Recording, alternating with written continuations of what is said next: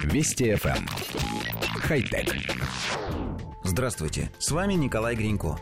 Ученые из швейцарской лаборатории материаловедения сообщили, что изобрели технологию, которая позволит любой одежде вырабатывать электроэнергию от солнечного света. Исследователи использовали люминесцентный материал, способный улавливать рассеянный свет и передавать его на полноценный солнечный элемент. Этот материал выполнен в виде полимера, который наносится на любую ткань. Похожие методики существовали и раньше, но главным их недостатком была жесткость. Новая же технология сохраняет гибкость и, по заверениям изобретателей, почти не влияет на свойства ткани. Она остается мягкой и воздухопроницаемой. Изобретатели считают, что в будущем можно будет покрывать таким материалом почти любую одежду, чтобы она могла заряжать аккумуляторы мобильных устройств. Коллектив редакции нашей программы поясняет. Обычные солнечные батареи работают лишь в небольшом диапазоне спектра и предпочитают яркий прямой свет.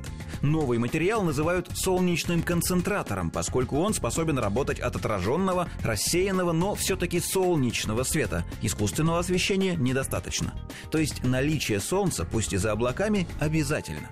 А еще, судя по описанию, концентратор сам не вырабатывает электричество. Он лишь собирает рассеянный свет и перенаправляет его на, цитируем, полноценный солнечный элемент. То есть где-то под одеждой придется носить еще и обычную солнечную батарею, которая, между прочим, не очень легкая и абсолютно не гибкая, а еще не пропускает молекулы воздуха. Возможно, речь идет о микроскопических компонентах, включенных в тот же полимер. Тогда совсем другое дело. Но, похоже, авторы немного поторопились, предлагая производить одежду, генерирующую ток. И все же нам хочется верить, что через несколько лет мы сможем подключать разряжающийся смартфон к футболке и выходить прогуляться на солнышко, чтобы пополнить аккумулятор. Правда, к тому моменту смартфоны и вовсе не нужно будет заряжать. Нам ведь когда-то обещали ядерную батарейку, работающую 28 тысяч лет. И в это мы тоже верим. Хотя...